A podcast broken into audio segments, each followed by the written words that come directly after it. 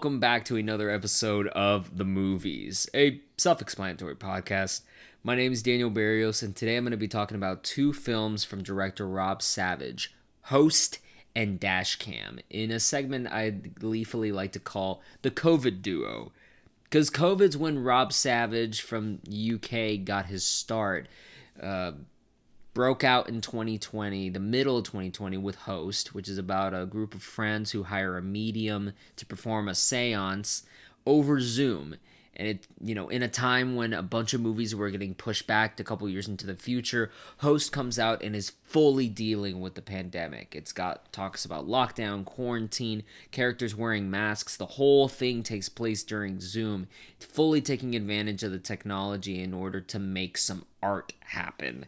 And that sort of snapshot of the times is evident in his follow-up dashcam which is about a woman who travels to england to meet up with some friends. The reason it's called dashcam is because she does this live stream musical freestyling show in her car. And when she's over there meets this person who asks her hey i need you. Can you grab my friend and take her to go get some help? She's sick. It's the sick elderly woman and of course, nothing is as it seems. It gets to be a horror vibe, that whole thing. But Dashcam also takes place in an environment where there's nobody at the airports. People are still wearing their masks. You know, the vaccine is there's rumblings of it, but it's not quite in full swing yet. There's still a lot of restrictions. This whole environment of COVID and of the pandemic being a present thing and people still being wary and leery of it. It's featured in both of his films. And it's kind of what I wanted to talk about them. I saw Dashcam first, and I thought that movie was so leading into, again, a snapshot of the times that I kind of wanted to look back and get a little bit of uh, host in there too. I'm going to try not to speak spoilers as I normally don't but if I end up slipping for something like host, I apologize. I'm going to really try not to do it for Dashcam, but just a fair warning. I'm going to start with host because it's the very first one. Host, the most evident thing. Again, the whole thing takes place over Zoom. We're seeing, much like Unfriended, much like any screen horror movie that you've seen in the, maybe the past couple of years, it's all shot on the computer screen. It's all shot through Zoom characters coming in and out. Uh, six friends, I believe, played by. Let's scroll up here. Uh, we got Haley Bishop, Jemma Moore, Emma Louise Webb, Radina Drandova, Caroline Ward, and Edward Linard as, you know, basically playing themselves, or at least their characters are named after themselves. I think, I think except for Edward Linard. Uh, he's playing the guy Teddy. But you know, you got Haley, Gemma, Emma, Radina, Caroline, and uh, their median is played by Seylan Baxter, who is playing Seylan. She's out there introducing them to this world and saying some stuff like, you know, we can still communicate with spirits even though we're not together. Because in most horror movies, you know, everybody's grabbing hands, they've got a candle in the middle, they're closing their eyes, they're in a circle.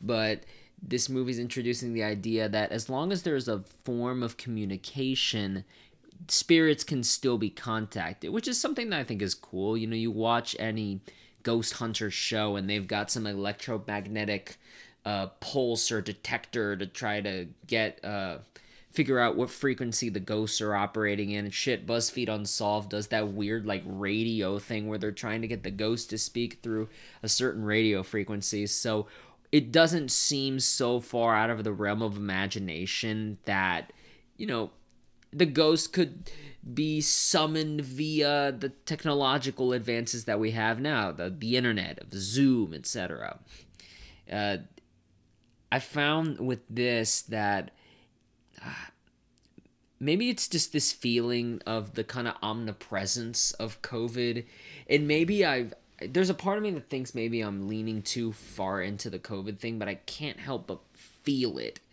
You know, the the idea that these friends who you know, I'll give credit where credit's due. The acting's pretty good in this one. They behave like they're friends. They behave like they're dicking around. They behave. There's something that I really appreciated, which was the sort of appreciation between the characters, the comfort that they have. There is a feeling that they haven't seen each other in a while or they haven't gotten to interact and really be together as friends. And so there's that sort of warmth and comfort and that sort of like almost sigh of relief among the whole cast when they see each other that does give it that feeling of man how long has it been since we've been able to kind of gather and be friends and be together and kind of talk just as friends again because of this whole covid thing. But of course they listen to all the rules about the seance. So one of them doesn't take it seriously. And because one of them doesn't take it seriously the whole thing goes to shit. And i can't help but have this nagging feeling in the back of my head you know this virus comes out this pandemic comes out. You've got people that are a little bit more apprehensive about it than others. They're still kind of not sure what really to make of it but they're really not going to be the ones to play around with it there are people that play around with it and when they play around they get hurt and they start getting other people hurt. And so I like the way that Savage is able to kind of use the fears of the day and drape it in genre. This, uh, you know, and, and really the movie plays just like a ghost slasher. I mean, if you've seen something like Unfriended, you've seen the basic plot points of this thing. Which is maybe one of the movie's biggest detriments is just for something that is can be seen as so fresh which has some pretty good ideas i like that this movie takes the medium of zoom uh, especially with like people are able to change their backgrounds or use face filters and i like that the movie introduces that kind of stuff and utilizes it well when it comes to delivering on scares or letting you see where the ghost is that kind of thing that stuff is pretty freaking cool I like that they're able to take advantage of like some of the technology technologies of the day. Like one of the women is able to basically put her phone on a selfie or a camera on a selfie stick and raise that up into the attic so as not to see what maybe goes bump in a night. You know, I like stuff like that. Just the sort of tech. Uh, there's something tactical, not not technical. Oh God, what's the word? Uh, tactile. Tactile yeah, there's something tactile about it. I just like being able to kind of introduce technology and maybe expand on a concept that can originally seem kind of limiting. I mean, you got a computer. How many assholes like are gonna run around with a laptop when they're being chased by a ghost or whatever the hell? Or how many people are just gonna like still be on a Zoom call. And that's stuff that's of this genre. You kind of have to ignore it. That's just stuff that's part of the horror movie. You wouldn't have the movie if everybody's dropping their cameras all the time.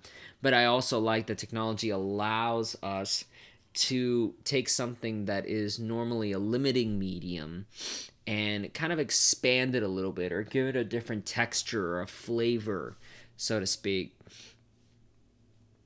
Uh, I like the editing in this. I like that sometimes the scares will be just really minimized in the corner when you see the full windows of everybody's uh, screen at once and then there are sometimes where i'm sort of forced to see the one screen and the one image and kind of be uh, stuck you know staring at what's going on i really like the framing of some of these uh, windows too there's always like one person just smack dab on the left hand side and I'm forced to look into the negative space and I'm waiting for something to come out and there'll be a door behind somebody that I almost expect the door to open and be the person be dragged through the back.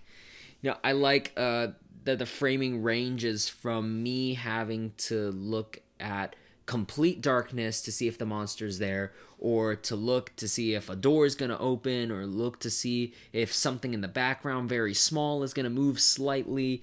Just that kind of stuff is a way that you can kind of orchestrate so many possibilities of scares without one overwhelming the audience two wasting a lot of time with a bunch of setups uh, and a bunch of like individual scenes of them being hunted by this weird demon that's gonna be stalking them. Uh, I like that I can kind of see that stuff all at once, and it's forcing me to look all around the screen. Uh, as a horror fan, there's a thing that kind of bothers me about this one. It is very much a jump scare startle film. It's a movie that if you don't like loud, startling noises, I don't think there's much else beyond it. For as good as this movie can be about building tension and really sort of ratcheting up the dial onto what's going on or like just uh utilizing really cool like in-camera tricks to make this thing this ghost like uh, available or pop up or something like that whenever i do see what's going on it's very quick it's sort of like uh, it's almost as if you were riding a roller coaster that's about a hundred feet tall and you're expecting a hundred foot drop. You're expecting something amazing. But when you finally get to the drop it only drops maybe about like 20 feet before riding you down a different part of the tracks. I mean it's still fast it's still a drop but why spend all that time on that buildup you know never really paid off as much as i wanted it to. So that's kind of one of the faults i have with this thing is that it's less than an hour long, which means everything goes by really quickly, but I found like it's so stuck on the tension and it so is ratcheting this thing up that when I finally get that release, it's super quick, it's kind of anticlimactic, and doesn't really hit as hard as I think it should. But the things to praise in this movie are the acting. I do like the performers in this. I do like some of the special effects that there's some stuff that I'm kind of stunned they got away with or they figured out how to do. I don't know if like green screen is so good that you can make someone look like they're like 50 feet in the sky or whatever. These are like really, really, really slow budget movies, but they're the effects that they're able to pull off are pretty damn good. Uh, just I can't imagine that this was a very easy task to accomplish, especially given COVID. So there's some respect for this, and I understand why it really stuck with people and why people really liked Host. I don't think it's the greatest movie in the world, but as a COVID movie, as a movie that's definitely tapping into that isolation and that feeling that you anybody could be a victim or everybody could be a victim with like one wrong step or one wrong turn. I think it's definitely tapping into the paranoia of the time. Which leads me into the brand new movie. This it feels like a sequel. And not just because it's kind of like more of the COVID, there's also like a lot of the same characters, a lot of the same people are back in this movie, like Caroline Ward and Jemma Moore and Edward Linard, Linard, and uh, Seylan Baxter is back playing another character named Seylan. Uh, the guy who plays uh, the monsters or the ghosts in both movies, James Swanton, he's in here as well as whatever is chasing after Annie. Uh, played by Annie Hardy, who's playing a kind of version of herself. Uh, she's this movie's fucking abrasive it's the first thing that came out of my mind, and I know somebody's going to be insulted by this, and in a way, I don't mean to say this to be reductive, but it feels like I'm watching a. It feels like I'm watching a movie made by somebody who has fed a steady diet of death grips and Pepe Le Frog. It's just so in your face and just visually noisy and jagged and so like the camera is totally not afraid to be completely fucking incomprehensible because that's kind of the vibe of the movie. A lot of it is shot from the point of view of a laptop webcam. And it features Annie Hardy. Annie Hardy is this musician, podcaster, influencer that has been around LA forever for like almost the past 20 years she's been hanging around in some form of capacity in some bands and uh, most i guess infamously or at least for people who are fans of this band most infamously she's the lady on deftones pink cell phone from saturday night wrist the one who's in the background saying belief in the one true power, but then goes on this like two and a half minute rant or this weird spoken word about like blowjobs and English butt fucking. Like it's very bizarre. And this woman's kind of bizarre too, but she's playing a more exaggerated version of herself. Annie has not ever been one to really. She's not into vaccination. She's not into wearing masks. She's not into COVID at all. Uh, totally believes it's a hoax. And that's what this character's bringing in. She's here like COVID's a myth. She's a, she's rude as hell. She is totally willing to just shock and offend and fuck with people just for the pure pure joy of attention and fucking with people. And seems to think that if she can present herself as the ultimate contradiction that she can get you know eyeballs on her project or what have you. And so she's got this twitch fandom that is one of my favorite parts of this movie is just looking at the comments and seeing what ridiculous shit people are doing.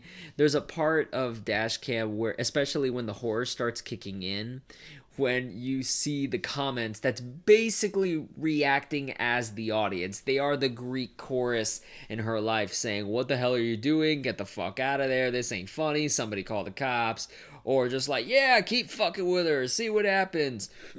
You know, like tits or GTFO, that kind of vibe. And again, feels very much of the moment for better and especially for worse uh, Annie's a fucking shit. She's somebody who will definitely who like smacks the fuck out of her friend with while they're in their sleep. She's somebody who's completely fucking disrespectful towards uh, the girlfriend of her friend Stretch. Uh, Stretch played by Amar Chadha Patel, who is like an old bandmate friend in England and uh, he's now dating this woman named Gemma, played by Jemma Moore, and the only reason there's a difference between the Gemma and Host and the Gemma and Dashcam is because the Gemma and Dashcam has a G instead of a J. That's pretty much fucking it. And uh, there's also like I, I kind of like movies like this where you know you know a director has a good rapport with a bunch of friends, so it just looks like they're recycling friends for the same stuff. Like uh, I can imagine Rob just calling these people and being like, "Hey, are you free this weekend? Cool, let's go make a movie." There's a little bit of like joy in there, but Annie's completely disrespectful to Gemma. Whenever they're going out to a restaurant, she refuses to wear a mask and throws a scene, and she is just loud and obnoxious and a complete fucking asshole and then comes across this uh, lady. I think it is Seylan. Uh, Seylan, who's asking her, "Hey, there's this lady who needs my who needs help. This lady Angela. She's my friend. She's sick. Can you help her? Can you take her where she needs to go?" And Annie, who doesn't give a fuck about anything. Annie doesn't wear a mask. You think she's gonna worry about some sick lady? Nah, fuck it. She's like, look, I'll pay you. Just take this lady where she needs to go. She's like, okay, what the fuck ever. And then some fucking supernatural weird shit starts going down. And it turns out Angela is not all there, and Angela is not all, you know, just helpless, sick old lady. And so when shit starts getting weird and crazy and off the fan, it, this movie's bizarre because I think it's going to take genre and really turn it against us. Like Annie Hardy is the type of character that I don't want to survive a horror movie. I don't want to follow through the whole thing. Like this is the kind of person that you'd imagine is the first kill in an 80s movie. Like if I'm watching something like uh, if I'm watching something like fucking Slaughter High, I imagine Annie Hardy to be maybe number two or three on the kill list. But she's our protagonist. She's the person we're following. And again, I found that kind of funny because, of course, this type of person would be here. This type of person who's gonna fly on the airport with a mask that says, This is my like slave suit or something like that. Who's gonna make a rocket. Like, who else would be outside fully risking all the fucking bodily chaos that could come with a pandemic? Who else would be involved in a movie about a monster that is launching shit and blood and viscera. There's a lot of body horror in this, and Annie is almost completely unafraid to deal with it. You know, she's not afraid to like get like bodily fluids on herself. She just doesn't care. And so what I kind of found about this was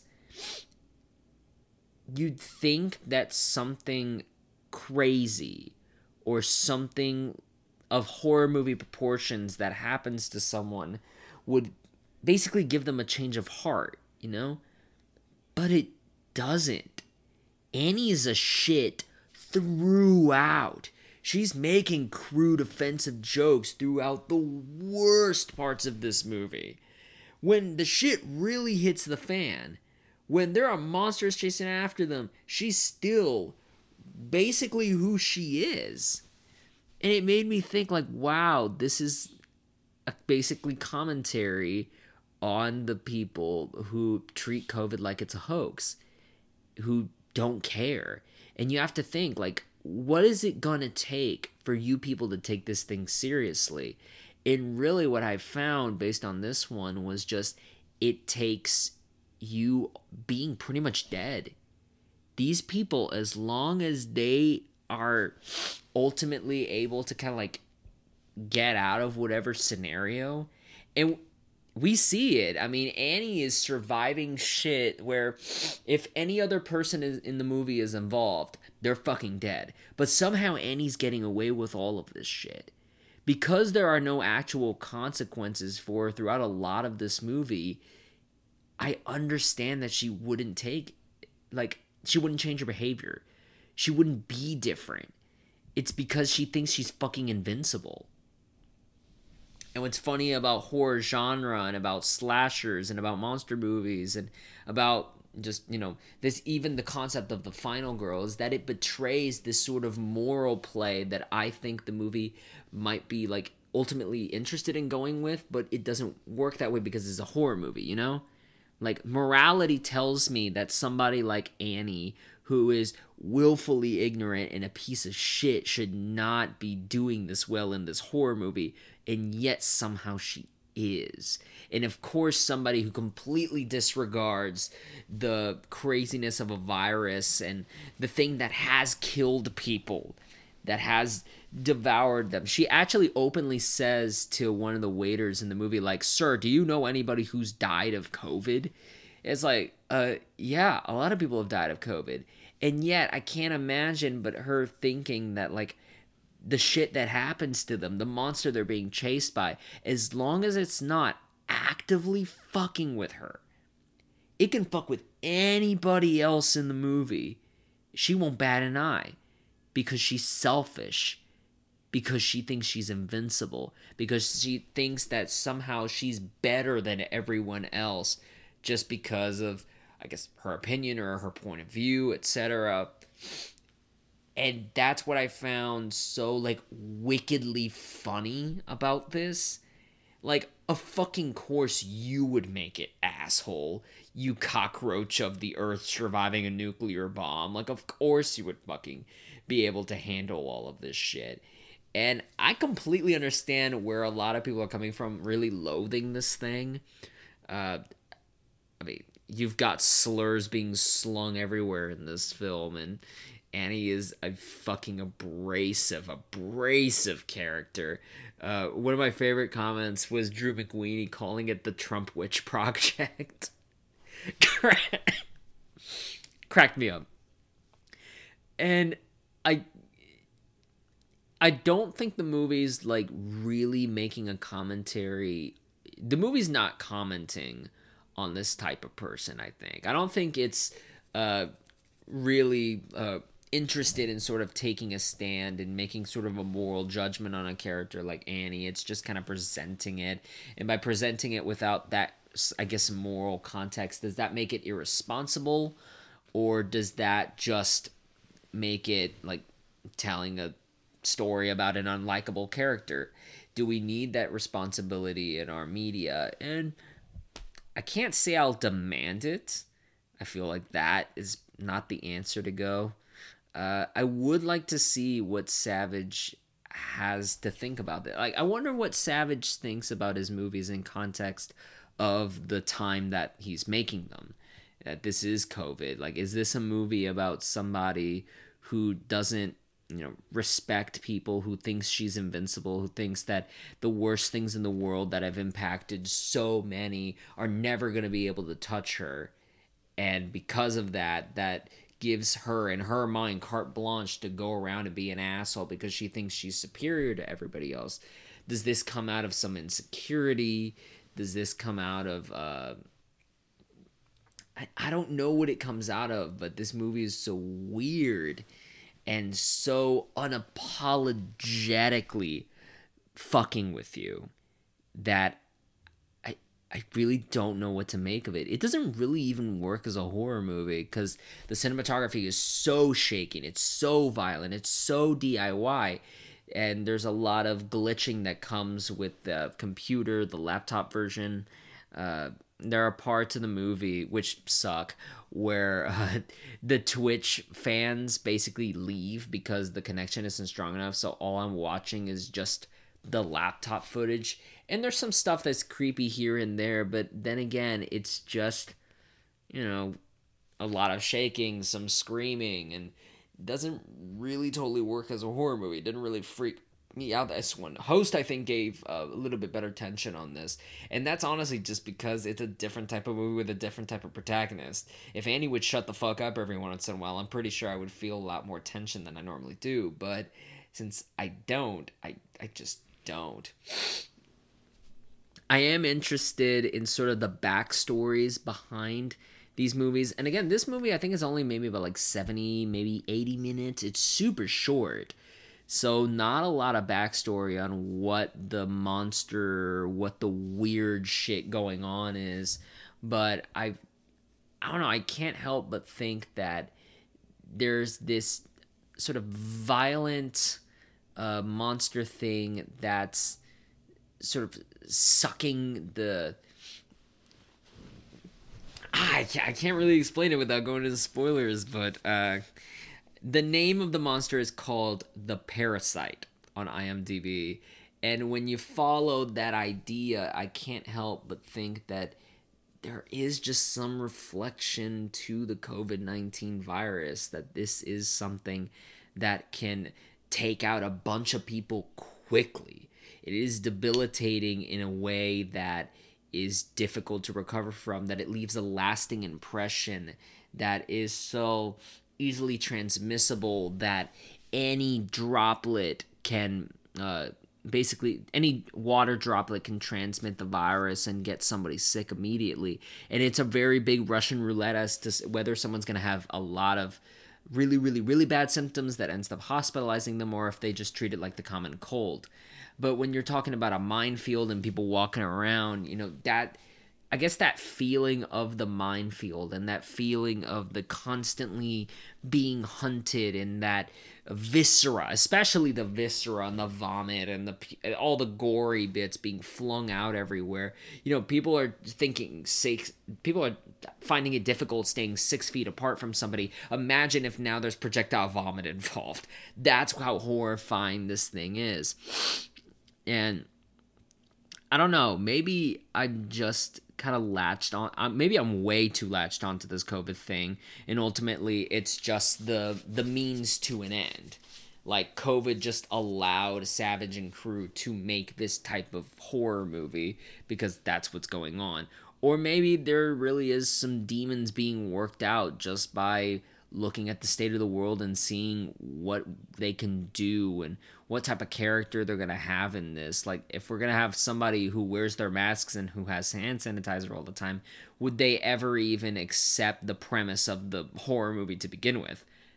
No, you gotta have somebody who really doesn't give a shit and is just willing to launch in with both feet in the water and say, ah, fuck it, whatever. Let's go deal with the let's go deal with the madness of this monster movie. Uh, so I, I must admit that I'm as interested in as I am in this stuff just because of that context. That on their own, I can't really see myself returning to these films ever again. Just because if I'm looking at them as horror movies, I've got better versions of this kind of stuff. You know, I watch Host and I think of the paranormal activity movies, the especially the first three, which I really really love. And when I'm thinking about Dashcam, um, I'm also thinking about a. Uh, maybe it's because it's in England, but I'm thinking about like 28 Days Later, just the sort of zombie apoc, the whole apocalyptic feeling of the film. You know, there's a part where Annie's kind of walking through an airport, and as somebody who had not left the house during COVID's big surges. Uh, seeing a completely empty airport is eerie on the level of a Romero movie. You know, God rest him. I wonder what Romero would have done with a COVID virus. Just, I don't know. I don't know. But anyway, that's going to be it. Thank you very much for listening. I very much appreciate it. If you want to follow me on Twitter, you can do so at the movies underscore pod. And I'm going to try to drop yet another episode today because I missed Tuesday's episode. I was just not it's been a long week, guys. So I'm gonna try to drop a couple episodes out today. I've got one on uh, satire, not really a satire. It's a his- comedy slash historical fiction about Nixon's Watergate, the missing 18 and a half minutes of Nixon's Watergate tapes called 18 and a half. And then I've got this episode that I really want to bring out. It's a documentary about this uh, 2002 hijacking of Chinese national news TV station by religious protesters. It's uh, the movie's called Eternal Spring, and that movie, watched it today, kind of fucked me up. So if you want to stick around to listen to those, just follow the podcast. And oh, if you're listening to this on Apple, can y'all leave a rating or review? That'd be great. But anyway, until next time, y'all take care. Okay, bye.